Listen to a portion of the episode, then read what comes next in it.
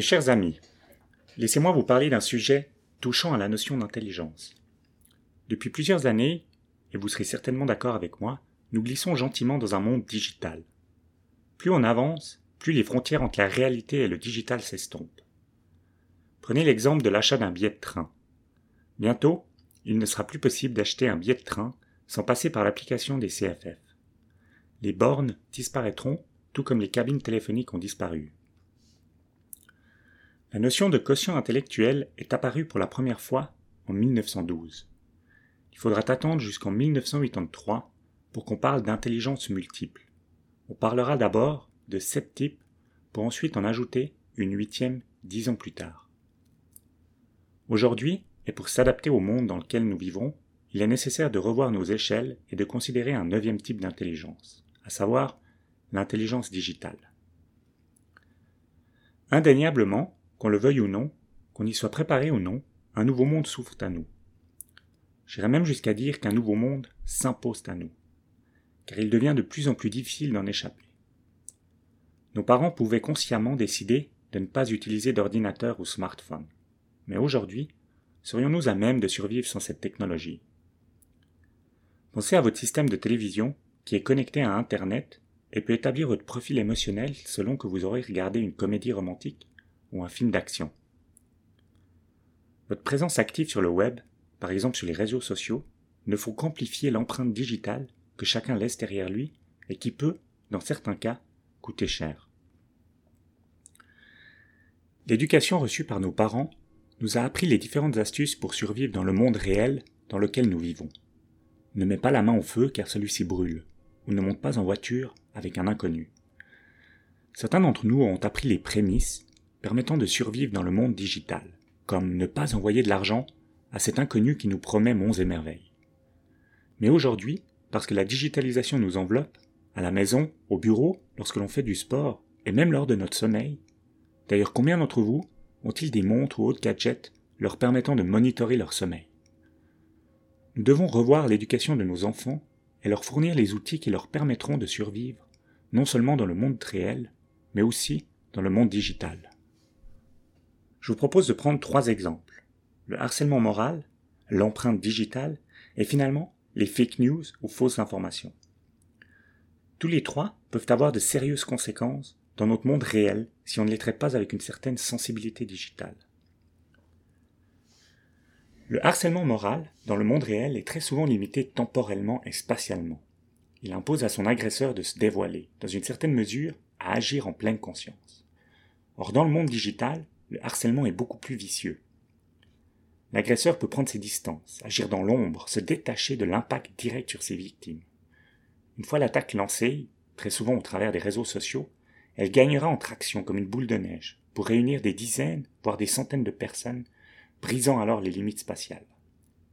Une fois la machine en route, il deviendra quasiment impossible de l'enrayer, car Internet n'oublie jamais.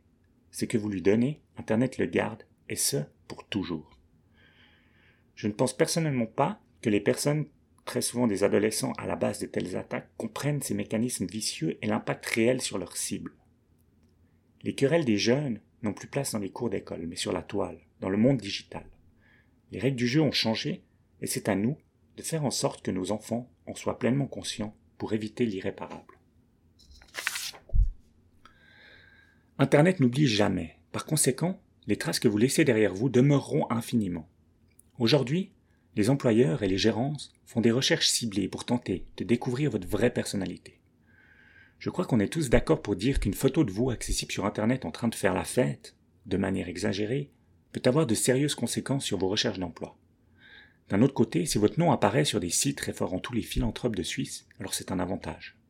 Ce qu'il convient de dire, c'est qu'on peut contrôler les traces qu'on laisse dans le monde digital et que celles-ci ne sont pas forcément négatives. J'irais même jusqu'à dire que bientôt, le fait de ne pas avoir d'identité digitale pourra être considéré comme une tare. Nous devons enseigner à nos enfants comment gérer cette empreinte et faire en sorte qu'ils comprennent son impact sur le monde réel, qui peut être certes négatif, mais aussi absolument positif. Internet est un monde libre, où chaque personne peut s'exprimer et partager sans pour autant dire la vérité. Moi-même, actuellement, je vous parle d'un sujet bien spécifique, mais rien ne vous garantit que les informations que je vous donne soient justes. Vous voyez le dilemme. Une information émerge du monde réel, mais elle est transformée, transmise et consommée dans le monde digital. Les fake news ont toujours existé.